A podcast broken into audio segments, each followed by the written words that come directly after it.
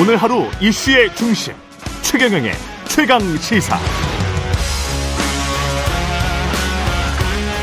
네, 북한이 언제 어디서든 핵무기를 사용할 수 있게 준비해야 한다며 핵사용 위협 카드를 계속 보여주고 있습니다. 전술 핵탄두 사진을 전격 공개했고요. 아, 국민의힘 태영호 의원 모시고 자세한 말씀 들어보겠습니다. 안녕하세요. 예, 안녕하세요. 예. 화산 30일 핵탄두 이거 말고도 뭐 여러 개가 공개가 됐던데 이거는 화산 화산 30일은 뭡니까? 그 이번에 처음으로 이제 예. 김정은이 장명해서 이제 공개했는데 예. 보여주고 싶은 거는 예. 이제는 이렇게 나안 되니 있다. 예. 그 실물을 아마 실물 형태로 예, 실물 형태로 이제 열 것도 한두 개가 아니고 사진에 나온 거 보니까 10개 정도 되더라고요. 예. 그러니까 그거는 일부고 이제는 이렇게 다량 생산해서 내가 실전 배치까지 했다. 네. 뭐 이런 걸 이제 보여주고 싶어 하는 것 같아요. 뭐 네. 근데 사진으로만 그리고 네. 영상으로만 파악할 수가 있습니까? 어제 우리 국방부는 좀 그 조작 가능성의 무게를 두고 있더라고 국방부. 예. 네. 이건 좀 너무 좀 과장이다 이렇게 음. 생각 이렇게 평가했던데 저는 좀 다르게 생각합니다. 예. 저는요 이거 핵탄도 맞다고 봅니다. 제가 핵탄도 맞다. 네. 왜 제가 두 가지 이유를 들겠는데요. 음. 어제 김 이제 북한이 이번에 발 어, 이걸 발표하면서 핵 방화세 뭐 그 다음에 화산, 해일 장명을 다 해서 발표했습니다. 그전 예. 과정을. 예. 그리고 실체도 몇 개 했는데 그럼 우리가 북한이라는 내부를 들여다볼 때 핵무기를 개발, 연구, 생산, 관리 수만 명의 집단이 이걸 하고 있습니다. 예. 그런데 만약 가짜라면 예. 이렇게 장면까지 다 해서 하면 밑에 사람들이 보건대는 아 저 김정은이 뻥치고 있네. 이렇게 되잖아요. 예. 한두 명이라면 모르겠는데 수만 명이 집단이 하고 있는 일인데. 아, 수만 명이 하고 있다. 예. 그러면 결국은 김정은에 대한 신뢰가 무너지는 거지. 아, 저거 아. 뻥치고 있구나. 이렇게 되지 않겠습니까? 속으로는. 속으로는. 아, 아 이런 겉으로는 내색할 어, 수 없지만. 없지만. 예. 그 다음에 두 번째요. 예. 우리가 그 어제 그 사진들과 그 영상을 보면 너무 만약 연기다 이게 가짜다라고 예. 하면 너무 진실해 보여요. 그런데 아. 우리 북한 체제 특성상 예. 자 이게 가짜라면 가짜를 쭉 놓고 김정은한테 연기해 주십시오. 하라고 자 액션 딱 하고 해야 되잖아요. 예. 그러면 북한 체제에서 그런 PD가 예. 그게 가짜 진열해놓고 그 옆에 간부들까지 세워놓고 그렇게 진실한 연기를 하게 그럼 김정은이가 연기한다고 치면 너무 연, 진실해 보여요. 연출을 해야 되는데 PD가 또 액션하면서 그 김정은 위원장한테 이래라 저래라 하기는 아주 진실하게 보이는 것처럼. 근데 그렇기는 그렇게는 못하는 그, 거잖아요. 뭐, 못하는 네. 시스템이에요. 그래서 그렇죠. 네. 아뭐 좀뭐 과장이다 저작이다 이렇게 뭐 평가는 할 수 있겠지만 예. 저는 북한 체제 특성상 저 정도까지 사기 친다는 거는 저건. 아. 예. 근데 경량화나 소형화에 음. 성공했는가? 예. 진짜 탑재해가지고 저게 날아가나? 예. 그리고 폭발이 되나? 예. 그거는 모르는 거 아닙니까? 그건 아직까지 북한의 공중 폭발, 예. 뭐 그다음에 수중 핵 오래 폭발, 실제 핵을 넣고 터뜨려 보진 아직 않았어요. 그렇죠. 그러니까 실제 그게 과연 실전용이냐 여기에는 네. 좀 논란이 있겠죠. 그러나 어제 김정은이가 보여주고 싶었던 이 모든 그 실체 이거는 저는 사실에 방점을 둬야 된다 이렇게 저는 봅니다. 그럼 실제로 이런 것들을 저내 내 거는 실제다라고 네. 증명하기 위해서라도 뭔가 7차 핵실험을 할 가능성은 어떻게 보세요? 그 일단 북한은 앞으로 7차 핵실험은 할 겁니다. 할 건데 예. 그러면 지금 일각에서 주장하는 것처럼 7차 핵실험이 임박했느냐? 예. 저는 좀 어, 다르게 생각하고 있어요. 예. 왜 제가 이게 저 좀 다르게 말어좀 생각하는가면 예. 예, 지금까지 김정은 체제가 들어와서 그 패턴을 보면 이겁니다. 어제처럼 실물을 공개하고 음. 자 우리 여론 핵탄도 하나 있다. 지금까지는 어, 미러볼 같은 거 하나 딱 보여줬어요. 예. 그리고 바로 핵실험했습니다. 그러면 우리가 보건데도 아 아직은 연구 실험 단계로구나 했는데 오지 같은 경우는 10개 이상을 놨거든요. 음. 이건 실험 단계가 아니라는 거죠. 예. 그리고 김정은 자체가 뭐라고 했느냐면 지금은 핵 방화세라는 종합 관리 시스템을 운영하고 있다. 관리 단계다. 이거는 김정은 자체가 실전 배치했다는 걸 지금 하는데 만일 실전 배치했다면 핵실험이 필요 없겠죠. 다 그러네. 완성된 거니까. 네. 그러니 그렇기 때문에 제 입으로 말해놓고 금방 또 실험한다 그러면 제가 뒤집는 거기 때문에 아. 그렇게 당장은 하지 않을 거다. 이게 첫 번째 이유고요. 예. 두 번째 이유가 더 중요한데 2018년 3월 달에 김정은이가 시진핑을 처음 만납니다. 예. 그때 뭘 약속하는가 하면 앞으로 전략적 소통하자. 그 전략적 소통이라는 큰 틀거리에 합의했어요. 이게 뭔가면 네. 동북아를 한번 흔들 수 있는 핵실험과 같은 예. 이런 특대형 도발을 할 때는 적어도 꼭 시진핑 형님한테 와서 알리고 해라. 이걸 쉽게 말하면 전략적 소통이라고 했는데 예, 예. 최근에 아주 의미 있는 일이 하나 일어납니다. 예. 중국에서 북한 대사를 임명했어요. 예. 그런데 2년 동안 부임을 못했습니다. 코로나 때문에 딱 문 닫아놓고 있었어요. 예. 그런데 얼마 전에 이 2년 동안 못 들어가던 신임 북한 주재 중국 대사가 평양에 입성했습니다. 예. 예. 그래서 저는 이 모든 과정을 보면 음. 북한의 핵실험은 해야 되겠는데 음. 아직 시진핑한테 가서 김정은이가 가서 하겠습니다라고 승인을 못 받았다. 승인 승인보다는 사전 조율. 사전 조율. 그래서 이제는 이건 해야 돼서 이제는 중국 대사도 두려워하게 하고 음. 이번에 중국 대사가 평양에 입성한 거를 저는 7차 핵실험 준비를 위한 김정은의 중국 방문 예. 이 신호가 아니냐 이걸 아. 준비하고 있는 저는 이렇게 지금 보고 있습니다. 승인보다는 사전 조율이라고 말씀을 하셨는데 네. 어떻습니까? 북한과 중국의 관계에는 이렇게 아 핵실험은 절대 안 돼라고 만약에 중국이 네. 지금 현재 미중 사이의 관계 때문에 네. 안 된다라고 하면 북한이 조금 어, 양보할 가능성 그런 게 있는 관계입니까? 이제 아니면 거기서 예. 딜이 항상 되거든요. 예. 이 7차 핵실험이라는 카드는 김정은한테는 대단히 유용한 카드입니다. 아. 그래서 만약 가서 시진핑한테 하겠어요라고 예. 했을 때 시진핑이 하지 마 이럴 수도 있거든요. 그러면 그렇죠. 시진핑은 거절하지 마 이렇게 안 할 거예요. 예. 아 지금 북한이 힘드니 뭘뭘뭘 네. 뭘 내가 줄게. 그렇죠, 그렇죠. 그러니까 하지 마. 네. 라는 하면 김정은이 아마 저울질 해 볼 겁니다. 네. 아이 정도로 받고 내가 그만둘까? 아니면 이건 좀 안 되기 때문에 음. 그 무엇을 줘도 난 할 거다. 그러면 김정은 할 거예요. 음. 그런데 여기서 우리가 봐야 될 건 뭔가면 적어도 시진핑의 체면은 세워줄 수 있다는 거죠. 음. 그래도 시진핑한테 와서 하겠다고 얘기하고 돌아가서 그렇죠. 했다. 근데 지금 시진핑은 미국과의 관계에서 이런 체면이 아주 중요합니다. 그렇죠. 예, 그래서 예, 예. 적어도 시진핑의 체면을 세워주면서 가야 음. 김정은으로서도 북한이 완전히 더 힘들어지는 상황을 막을 수 있기 때문에 예. 지금 현재 이 7차 핵실험을 언제 어떤 방식으로 중국과 어떻게 소통해서 하겠느냐 예. 이런 장고에 들어갔다 저는 이렇게 봅니다. 그리고 북한이 지금 신형 무기라고 주장하는 것들 핵 어뢰 음. 해일 실험 그다음에 수, 수중 뭐 지표면에서 약간 좀 위에 예. 뭐 800m에서 폭발한다는 거 뭐 그런 것들 있지 예. 않습니까? 이런 것들은 과장이나 조작될 가능성이 있습니까? 어떻습니까? 그 이게 지금 기준을 어디다 정하겠느냐 이거잖아요. 예, 예. 이게 이거 어디까지 지, 지, 기, 기준으로 정하고 우리가 진실을 믿겠느냐. 예. 저는 이렇게 이야기하고 싶어요. 이게 과소평가와 가대평가의 기준을 어디다 정하겠는가인데 음. 저는 북한의 지금까지 핵개발 발전 과정을 뒤돌아보면 절대 우리가 과소평가는 하지 말아야 된다. 예. 왜냐하면 우리가 항상 과소평가했던 것이 몇 년 후에는 다 진실로 돌아왔습니다. 음. 그래서 현 시점에서 평가에서는 엇갈릴 수 있지만 반드시 북한은 그 길로 간다. 이번에도 공중폭발 총 세 번 했거든요. 예. 그럼 어느 한땐간 공중폭발 반드시 성공할 겁니다. 음. 또 이번에 수중 핵 오래 폭발 시험 두 번 했어요. 그러면 그것이 언젠가는 반드시 그거 갈 겁니다. 이게 지금까지의 북한의 핵 개발 역사입니다. 예.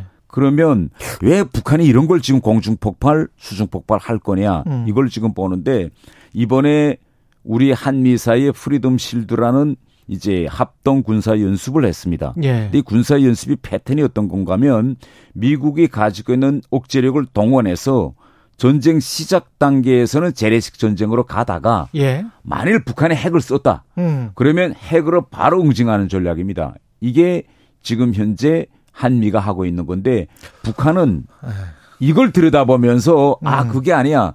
우리는 전쟁 시작 단계에서 바로 핵을 쓸 거다. 핵으로 바로 선제 공격할 것이라는 메시지를 계속 이제 주고 있는 거죠. 전쟁, 이게 다르죠. 전쟁 시작 단계에서 시작 단계에서 선제 공격으로 바로 이거 쓰겠다.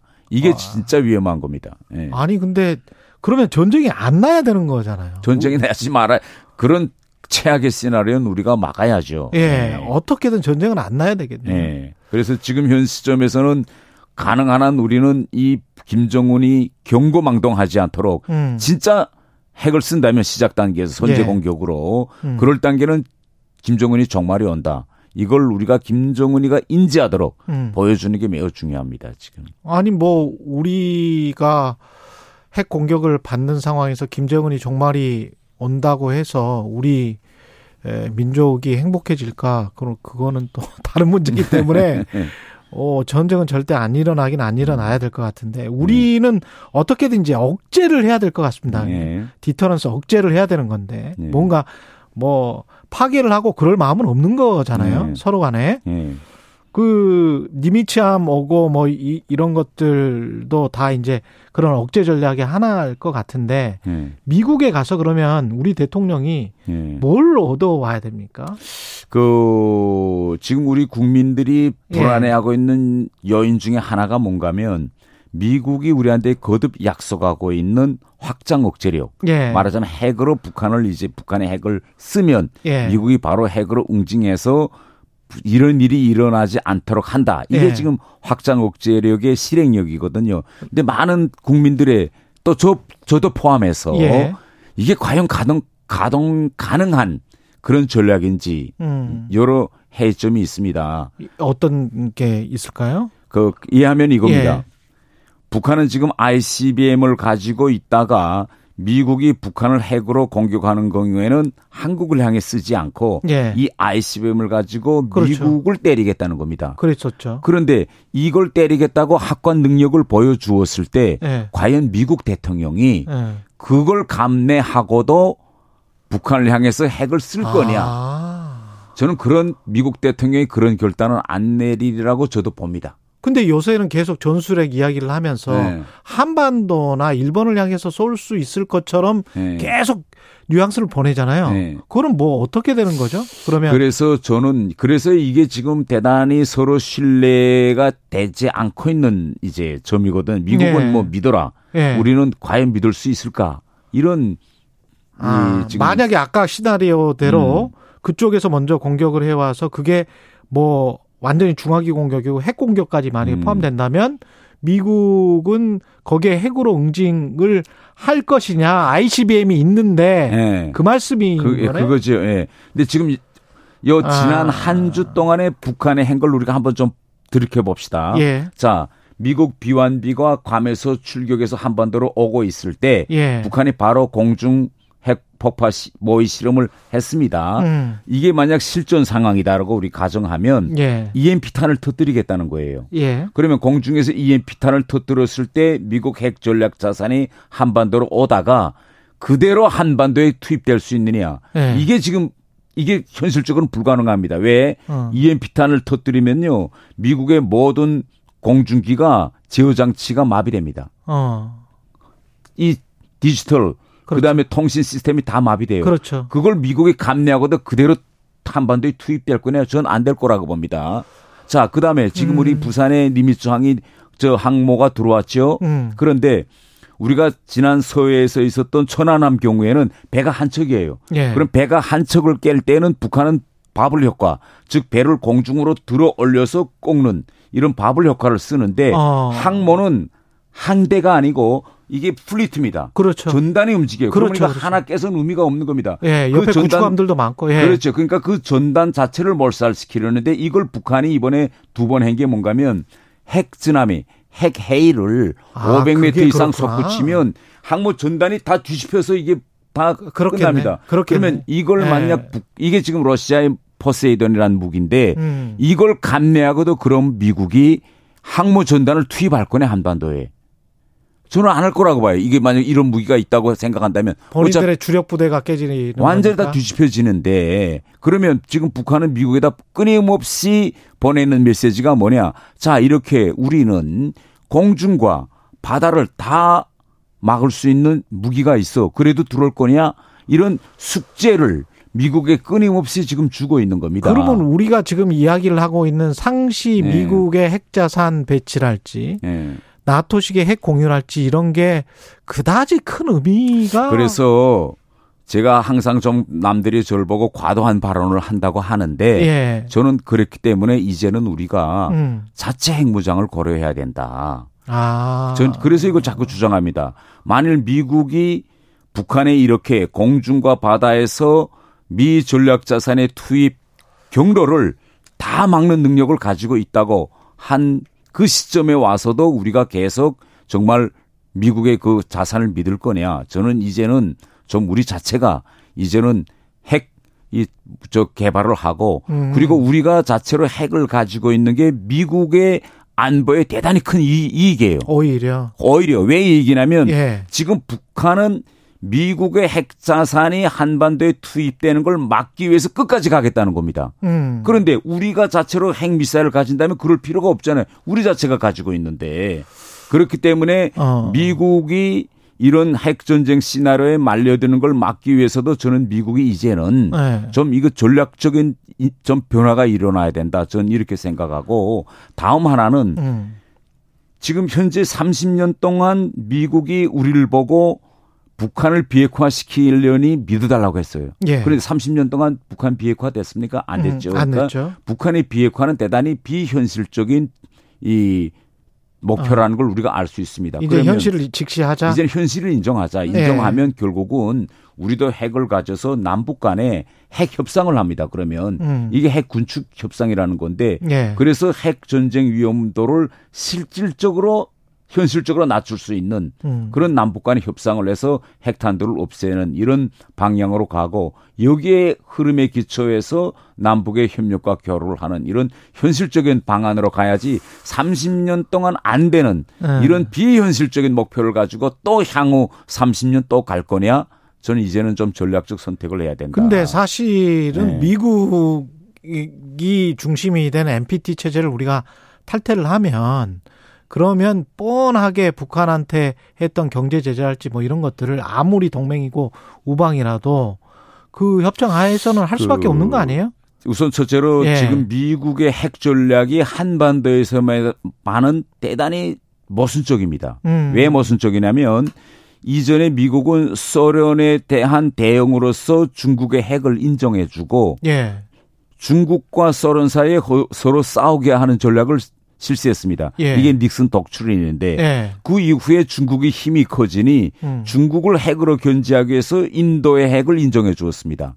그리고 또 인도의 핵을 견제하기 위해서 파키스탄의 핵을 인정해 주고 이렇게 미국은 자기가 직접 핵을 가지고 그 나라와 대결하기보다는 음. 그 주변국의 핵무장을 용인해 주어서 서로 견제시키는 전략을 썼는데 한반도에서만은 지금 미국이 이걸 안 하고 있어요. 왜? 북한의 핵과 지금 우리는 러시아의 핵 중국의 핵, 북한의 핵을 직면하고 있는데 한반도에서만은 미국이 직접 자기가 다 하겠다. 이, 건 우리가 다 해. 어차피 예외적인 상황이 있었다. 아, 그렇죠. 역사적으로. 네. 그래서 저도 음. 미국 사람들 만날 때마다 미국의 세계 핵 전략과 왜 한반도 핵 전략은 이렇게 모순되느냐. 그러면 미국 사람들이 항상 하는 답변이 뭔 줄 아세요? 예. 그래서 우리 한국에 미군이 있지 않느냐. 다른 데는 미군이 없다. 그렇긴 하죠. 네. 그래서 다른 데뭐 터키나 뭐 독일에도 있어요. 있기는 미군이. 네. 예. 그러니까 거기는 터키나 독일은 미국이 바로 핵 나토식 핵 공유를 그, 허용해 주는 그렇죠. 겁니다. 예. 그러니까 차라리 그러면 그렇게 하든지. 그렇지. 그래서 지금 미국이 이 한반도에서만은 매우 자가당착적인 핵 전략을 하고 있어요. 저는. 말씀 들어보니까 일리가 있는데.